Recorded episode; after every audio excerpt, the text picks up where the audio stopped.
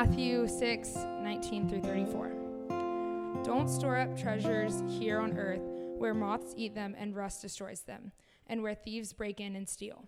Store your treasures in heaven where moths and rust cannot destroy, and thieves do not break in and steal. Wherever your treasure is, there the desires of your heart will also be. Your eye is like a lamp that provides light for your body. When your eye is healthy, your whole body is filled with light. But when your eye is unhealthy, your whole body is filled with darkness. And if the light you think you have is actually darkness, how deep that darkness is. No one can serve two masters, for you will hate one and love the other. You will be devoted to one and despise the other. You cannot serve God and be enslaved to money. That is why I tell you, do not worry about everyday life, whether you have enough food and drink or enough clothes to wear. Isn't life more than food and your body more than clothing? Look at the birds. They don't plant or harvest or store food in barns, for your heavenly Father feeds them. And aren't you far more valuable to him than they are? Can all your worries add a single moment to your life? And why worry about your clothing? Look at the lilies of the field and how they grow. They don't work or make their clothing. Yet Solomon in all his glory was not dressed as beautifully as they are. And if God cares so wonderfully for wildflowers that are here today and thrown into the fire tomorrow, he will certainly care for you. Why do you have so little faith? So don't worry about these things, saying, what will we eat? What will we drink? What will we wear? These things dominate the thoughts of unbelievers, but your heavenly Father already knows all your needs. Seek the kingdom of God above all else and live righteously, and he will give you everything you need. So don't worry about tomorrow, for tomorrow will bring its own worries. Today's trouble is enough for today. Tonight we're going to talk about Jesus' words to us about our fears, our worries, anxiety. I had a seminary professor, he was one of my counseling professors, Ed Welch, and he said this about fear. He said, "Fear is the perfect problem. No doubt it can be paralyzing and painful and life-dominating, but it's ideal in this. God reserves his most persuasive, beautiful, and comforting words for scared people." If you're familiar with fear, get ready to hear something good.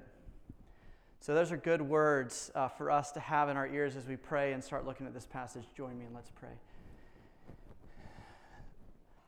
Father, I'm mindful of this as I stand up to open your word before my friends. I don't know the particular places my friends are scared or afraid or stressed or insecure. I can speak vaguely and generically about fear and insecurity or this passage, but Father, would you deliver your word to the specific circumstances and situations, the specific patterns and manifestations of fear and anxiety in your sons and your daughters' hearts and minds. So we appeal to you to do that work. And we know your heart for us and your love for us, and so we pray with expectation that you will do just that. We ask this in your Son and our Savior's name, Jesus. Amen. What comes into your mind when you think about God is the most important thing about you. What comes into our minds when we think about God is the most important thing about us.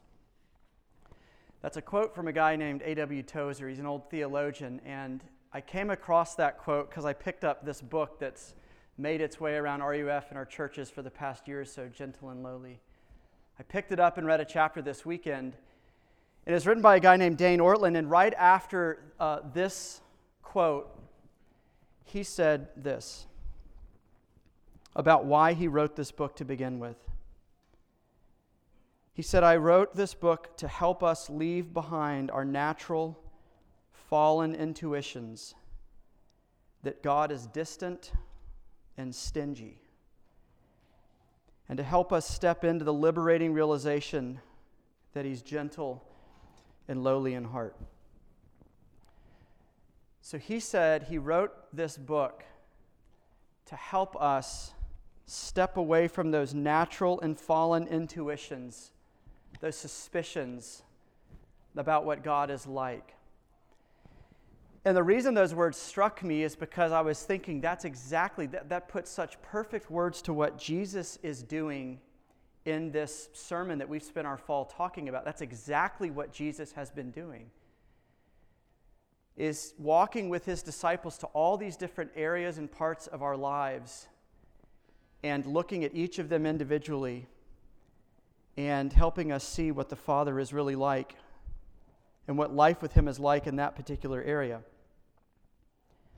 And intuition is a very carefully chosen word, because intuitions are more like our real-time gut feelings about something, not our conscious thoughts about something, not your professed beliefs about something. But Ortland said he wrote this book to help us move beyond our false or natural intuitions. And I would say Jesus, everything that he's saying in this Sermon on the Mount is aimed at helping push us forward beyond these natural fallen intuitions, which means you might think rightly about God, but the question Jesus is asking is, how do you feel in real time? Even right now, how do you feel about the heart of the Father or his heart towards you? What are your intuitions about that? So what are some of the common unbelieving intuitions that you and I, disciples of Jesus, and those who don't know Jesus particularly, have of the Father? Or you could put it another way. What are the most common conspiracy theories that Christians believe about the heart of their Father for them? What are the things that influence your thoughts about God? It was a long passage, but if you look down at this middle chunk, verse 25 through 30, if you had time to sit with this, and I encourage you to do it later, you would be able to answer that question. What are the most common kind of dark or fallen intuitions or suspicions that we have towards God? What you'll find when you read this is they're the same today that they were 2,000 years ago. The disciples of Jesus walking around Israel with him harbored those same mixed intuitions about the goodness of the Father that you and I do. What are they? One would have to be, one that we kind of, when you read between the lines of the passage that leaps off the page, is this fear or suspicion that God is absent. Kind of like we're that kid at the Saturday morning soccer game who is always just so eager and happy to look over on the sideline in the middle of the game and see Dad there with a smile on his face watching you, and you kept looking over to see, is he watching me, is he seeing me? And have you ever gotten the feeling about God that you kept looking at the sideline and you kept wanting him to be there and expecting him to be there, but you never saw him? You feel like he's not watching or paying attention or even showing up. Another one of the intuitions that comes out of these verses, 25 through 30 in particular, is that a fear that maybe God is indifferent to our lives. That his inaction speaks louder than his words. And it's hard to ignore the inaction. Maybe another one is that he's inattentive to our needs. Yes, he knows our needs because he's God and he knows everything, but he's inattentive to them. And our prayers feel like they fall on deaf or disinterested ears. I know you could add to the list. I know you have your own suspicions or intuitions about him right now. I do. But like every conspiracy theory, there's just enough of an appearance of truth that it sounds believable to us. Those things, his inattention, his absence, his indifference, plus whatever you would add to that, there's just enough of an appearance of truth to that it might just seem plausible to you, and at least raises a real question of, is this true? Is this the way that he really is? The danger of letting in a conspiracy theory or a lie into your mind is that it confuses you about what's real and what's not, right? It blurs the line between reality and doubt, or reality and suspicion, or reality and conspiracy. And it can make us misinterpret everything. When these intuitions are present in us, when these conspiracies are even in a small way believed by us, it can make us misinterpret who you think God is, what you think the heart of your Father is towards you, and it'll make you misinterpret who you think you are. We'll misinterpret all of it, especially our circumstances too. So these conspiracies or intuitions that you and I entertain at some level, that Jesus is assuming that his disciples, who he was looking at right in front of him on this hill, and his disciples here tonight, he's assuming that we're prone to believe these things. The effect that they have on us is that they undermine our confidence in our Father. And they sometimes even make us scared of him. And for that reason, these intuitions open up the door to paralyzing worry. They open up this big door kind of into our hearts and into our minds and our souls, and in comes paralyzing fear. Now, if we're going to maybe come down to earth a little bit and not be so philosophical or metaphorical, what do these godless interpretations of God, of ourselves, or his attitude towards us, what do they sound like? I think it's really any bullying or authoritative narrative in your mind, your heart, your emotions that ambushes you or sneaks in. And it argues that the Father is really not who you thought he was, or his attitude towards you isn't really what you thought it was, or who you are to him isn't really what you thought it was. And this is a place where I don't know what that narrative sounds like to you, but it's an internal dialogue, and it's in your thoughts a lot, and it's what runs through your mind when you're losing sleep, or when you're on the bus, or when you just kind of daydream a little bit. It's the thing that comes back that undermines your confidence in him, that he's not really who he says he is. So that same professor, Ed Welch, I was at a pretty scared and anxious season of my life when I was having his classes, and I was like, this is great. I mean, my counseling class, I'm not having to pay for counseling right now. I'm like getting it for tuition money, and I'm like hanging on every word that he says. But he would call anxiety a prophet of doom. A prophet of doom. And he would call it a prophet because anxiety, worry, whatever, fear specializes in the future tense. Anxiety is a phenomenon of the future. Even in what we would think of as the most present and intense form of panic or anxiety, like a panic attack, what spirals that? What drives that? It's not so, it's what's happening now. What is what's happening right now going to bring next? What's right around the corner? I'm losing control. I'm breathing. I'm losing control. What am I spiraling into? And it's the panic about the panic that's coming. Anxiety is always about what's coming next. Its focus is on tomorrow. That grace will not show up with the resources that you're going to need in the situation that you're about to face or the circumstances you're in. And it's just going to be you. Jesus alludes to this. It's why he talks so much about tomorrow. He said first. Anxiety is about tomorrow. Verse 34, don't worry about tomorrow. Tomorrow will bring its own worries. Today's trouble is enough for itself, he says. In other words, he's saying, let tomorrow deal with tomorrow. Today, there's enough on your plate today. And I think he's saying we've got a bigger battle to fight between right now and your bedtime than worrying about what all's coming tomorrow. And I think that bigger priority that we're going to spend the bulk of the next few minutes talking about is how to reestablish eye contact between you and your Father in the midst of your fear, in the midst of the anxiety. So Dr. Welch called it a prophet because anxiety specializes in tomorrow. It tells you this is the way it's going to be. This is going to be a horrible situation, and here's why. It's going to be a disaster with your roommate, and here's why. Or this relationship's going nowhere, and here's why. Or nobody's going to ask you to live with them next year, and here's why. It's always talking about tomorrow and saying authoritatively, I know the future. This is the way it's going to be. And it's a prophet of doom, because what it is specifically predicting, either through a question mark or through a declaration, it's specifically predicting a fatherless future, a fatherless tomorrow. And that's why it's terrifying. And that's why it spirals us into a much worse place.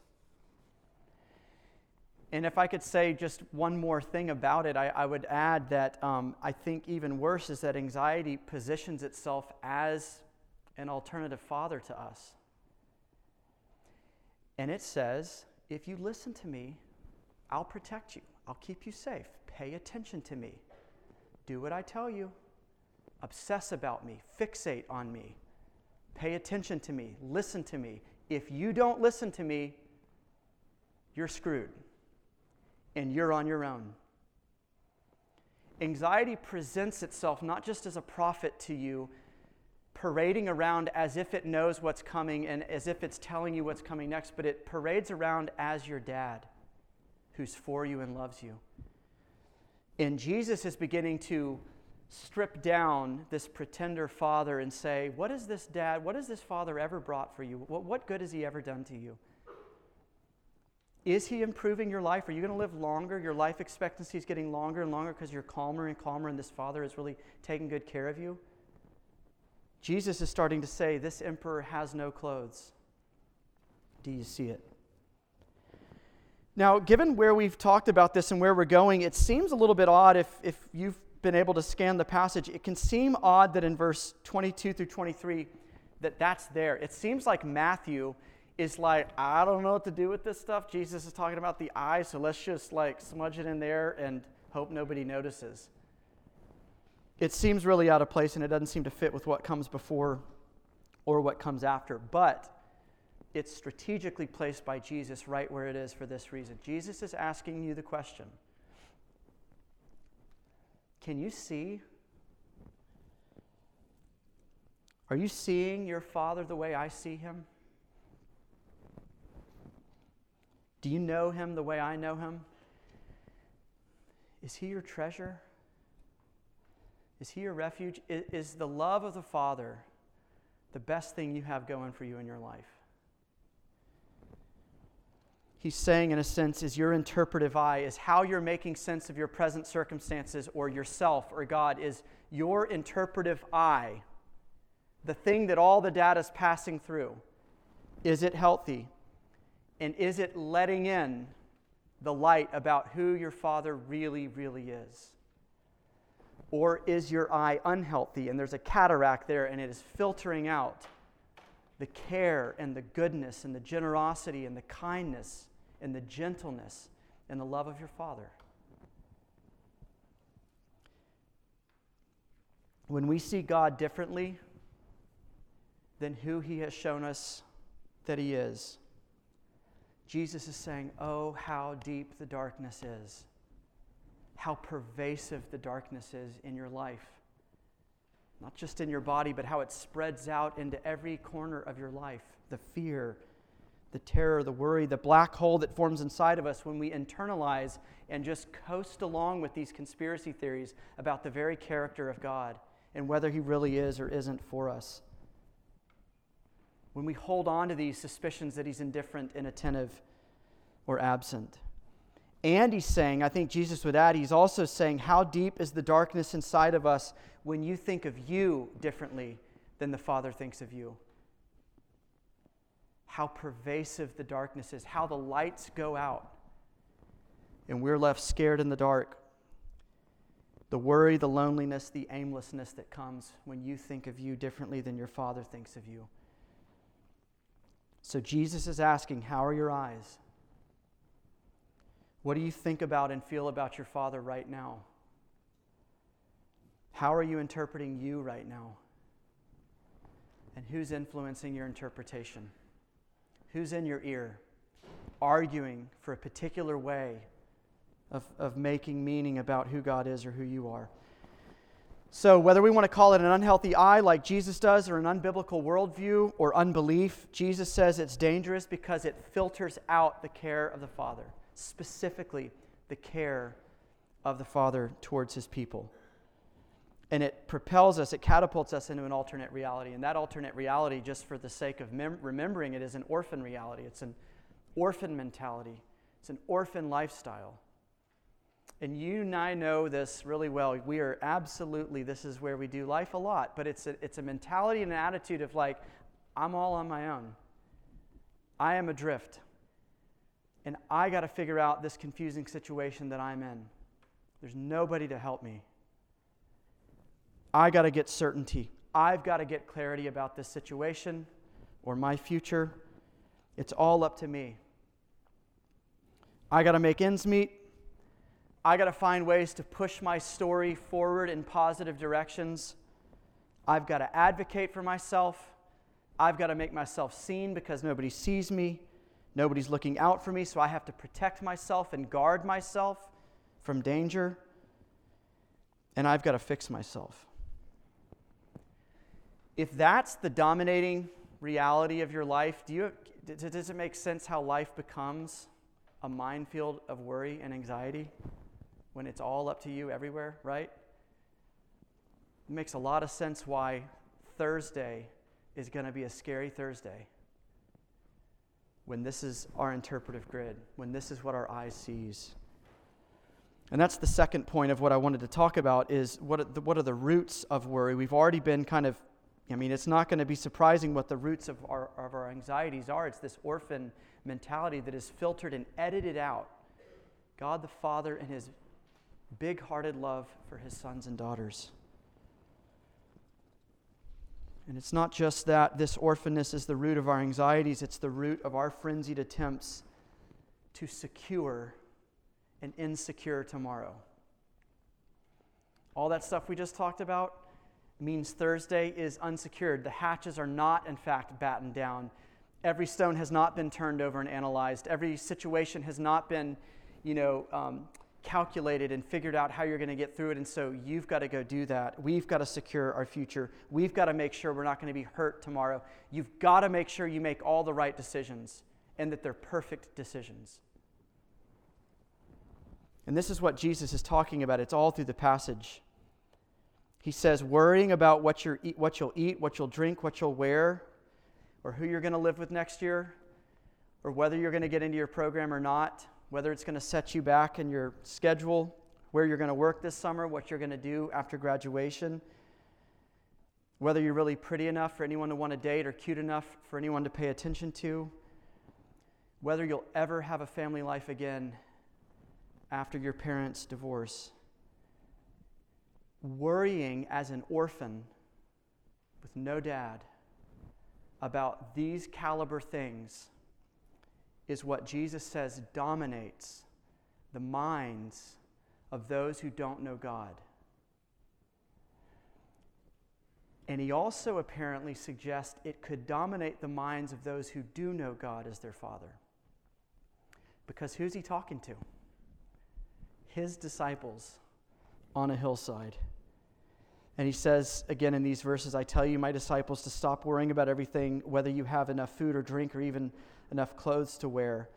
And he's saying, you can belong to the Father. You can be a daughter of the Father, a son of the Father. You can be adopted into God's family. You can belong, have full access, have a seat at the table, have a room with your name on it, be missed when you're not there. But you can also be thinking of yourself and thinking of God the way pagans think of God. He's saying that's entirely possible. When a son or a daughter loses eye contact with a mom or a dad, they get scared and they freak out. Did you ever get separated from mom or dad at a store when you were little or at an airport or something? And you're like, panic immediately ensues because you feel out of your element and I'm in a scary place and they were my safety. They are safety. Where's mom? Where's dad? Or did you ever have a dream where you dreamed that you were all alone in the house and you couldn't find mom and dad? This is Jesus holding you, saying, wake up. Wake up. Wake up. It's okay. Your Father is here. Your Father's here. I had to do this 3 nights ago. Noah woke up in the middle of the game. I was like, I got to leave this on, but Noah, it's okay. Daddy's here. Daddy's here. Daddy's here. It was like 2 or 3 minutes of him still huffing and puffing and crying, and said he was scared that he dreamed that mommy and daddy were gone. I said, Daddy's here, Daddy's here, Daddy's here. Jesus is saying, your Father's here, your Father's here. Open your eyes, open your eyes. He's saying he's here. What happens if you don't wake up, though? What happens if we're resistant to Jesus' words, if our eyes are not letting in the light and there's just darkness inside of us? What happens? Well, it's not this orphanness initially produces fear and anxiety and worry, but y'all are UGA students, or you're in this Athens bubble, and you know how to make it happen. You know how to get it done.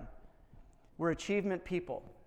And so it shifts from being scared to overachieving and just hyperactivity and making sure everything's going to work. And so we mistake orphanness for the way life's supposed to feel, and we just get by.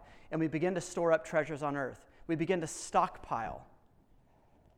Some of you are prone to stockpile money. It's why you're in the major you're in, not because you love the field, but because you grew up in a financially insecure house and you don't want to live that way. You want money in the bank to keep the rainy day away so that you'll be safe, because you really believe deep down you're an orphan. And it's all on you to secure your life. For some of us, it's social currency. And we don't want to be caught in the day, on the rainy day, and so we're building that up and we're accruing that, and every interaction with other people is an audition or to try to get something from them to store it up. Or always asking our friends, "Are you okay with me?" Because we have to have that approval. We mistake orphanness for the way it's supposed to be, and we just get by. But here's the thing, we're also smart people, and we know that moths and rust ruin our treasure, and so does inflation with our bank accounts, and so does gossip with our reputation, and so does best friends moving away and graduating and losing touch, ruins our relationships. And so we're scared and we're frantic and we're insecure even as we try to re-secure our lives. And this is where the spiral comes from, as we work harder and harder to feel safe, and we feel less and less safe.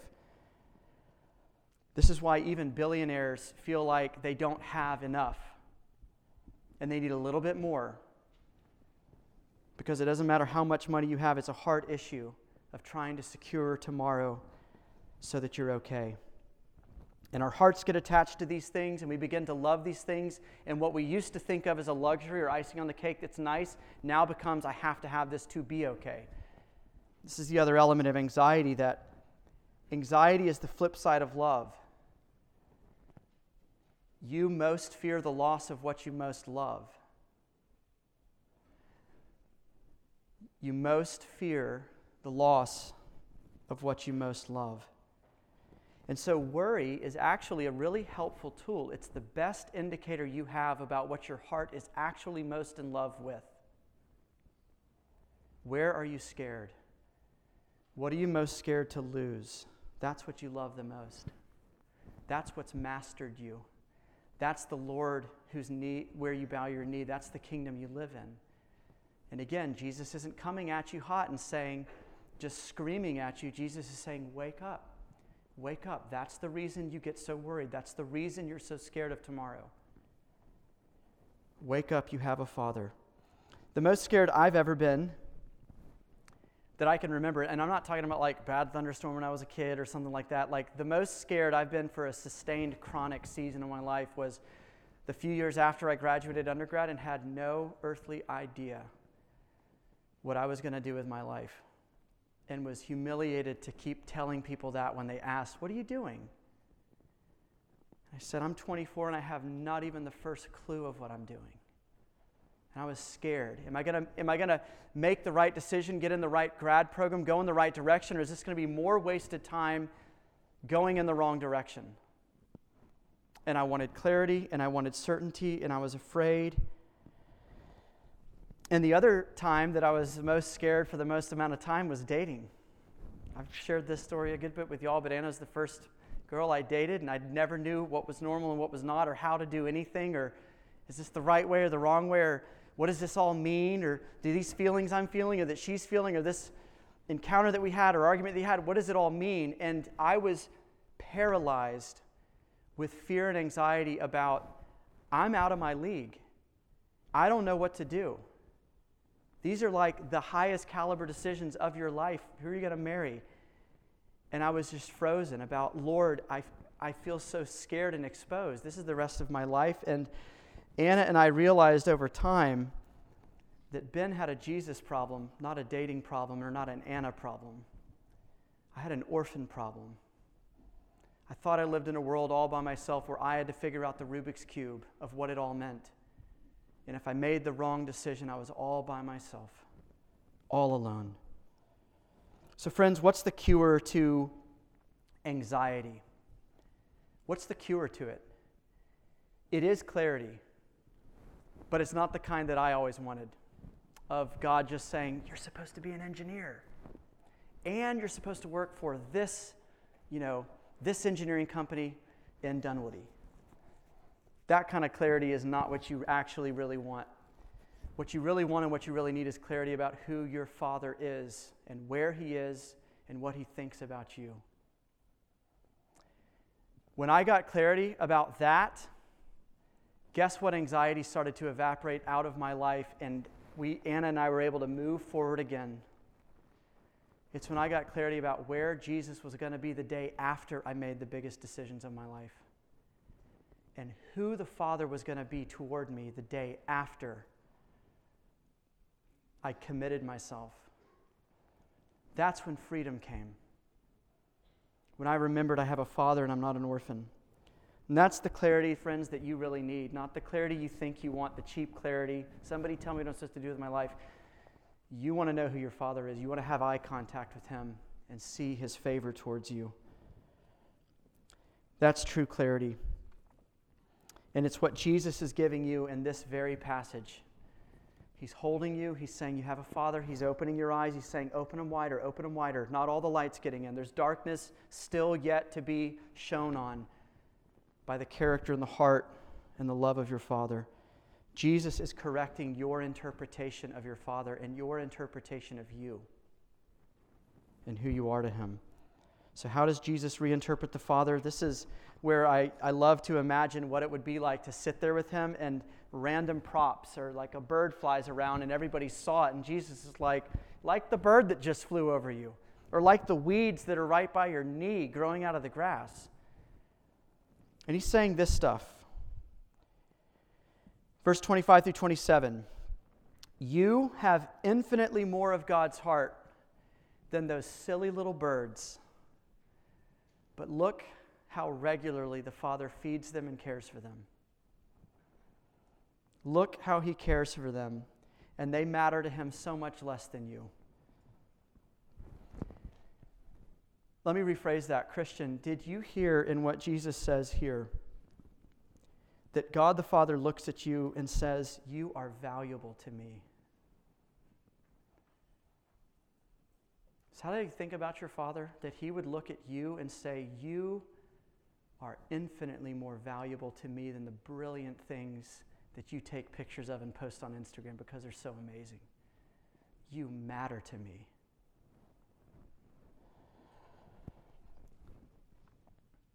Do you think that you are worth the demanding care and provision that God the Father has to provide for you?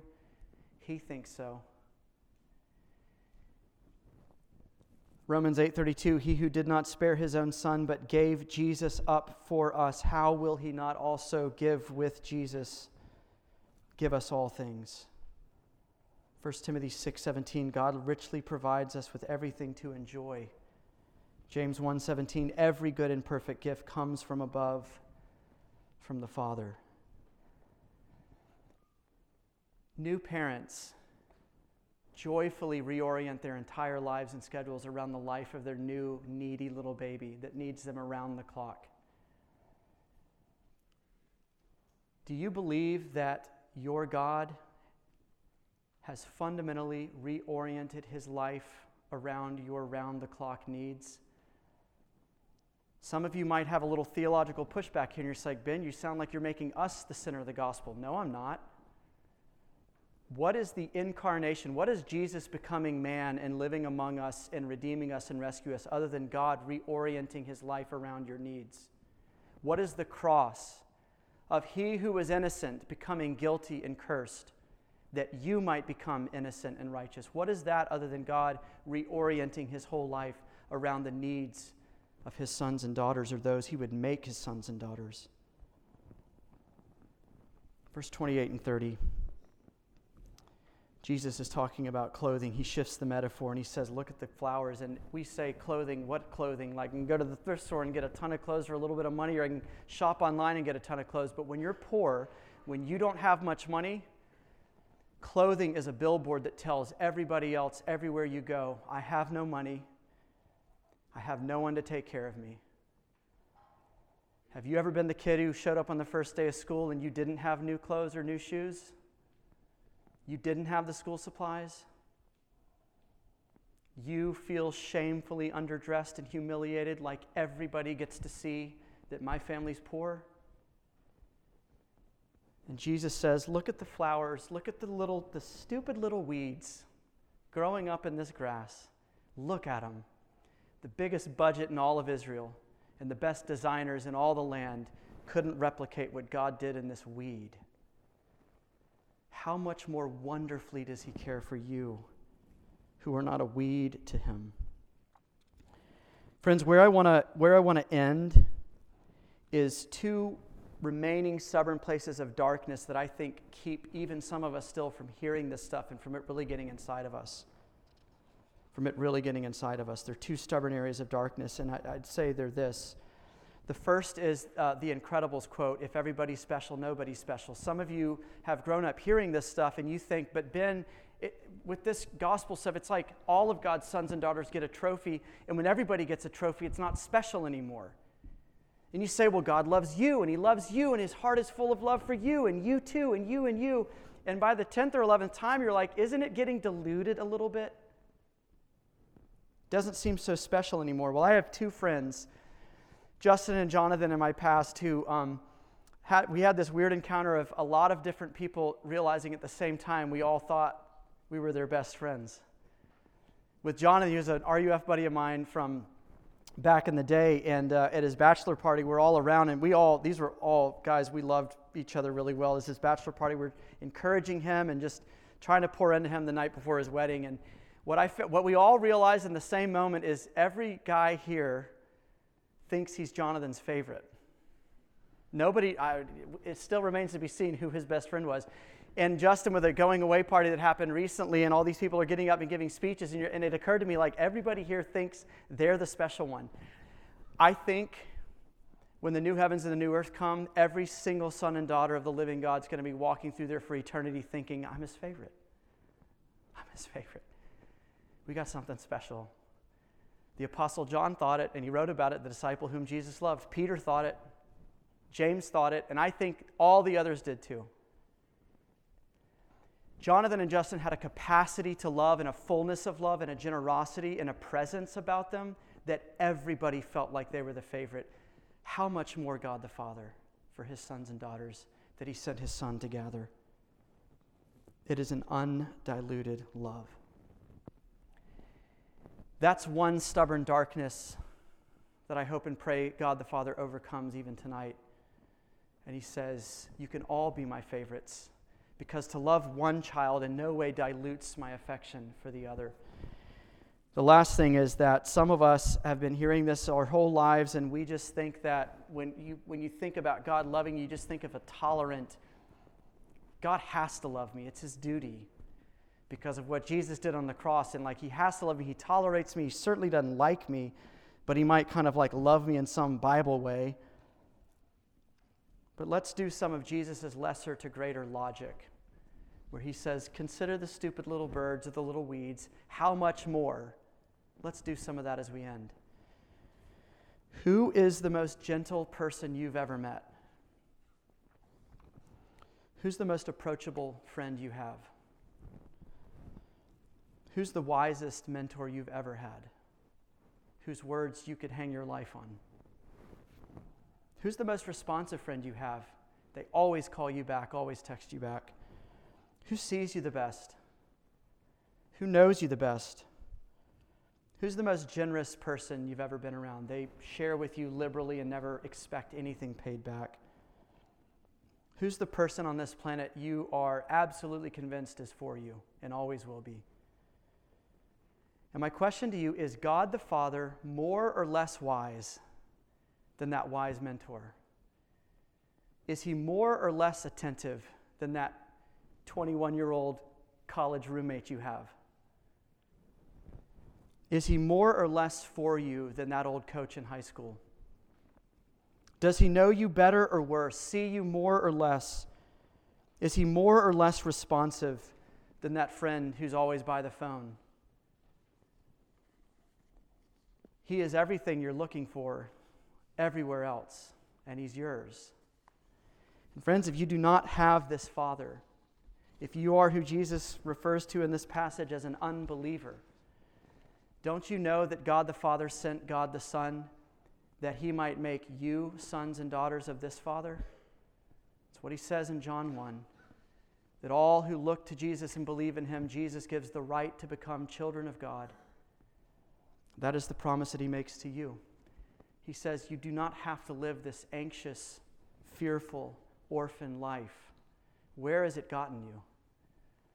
Come to me that you might know the Father and have him too. Let's pray. Lord Jesus, we've talked about a lot, and Holy Spirit, we're relying on you to apply it now and to carry it into Thursday with my friends and with me to make it come alive as we think about you in the days and weeks ahead. We pray this all in Christ's name. Amen.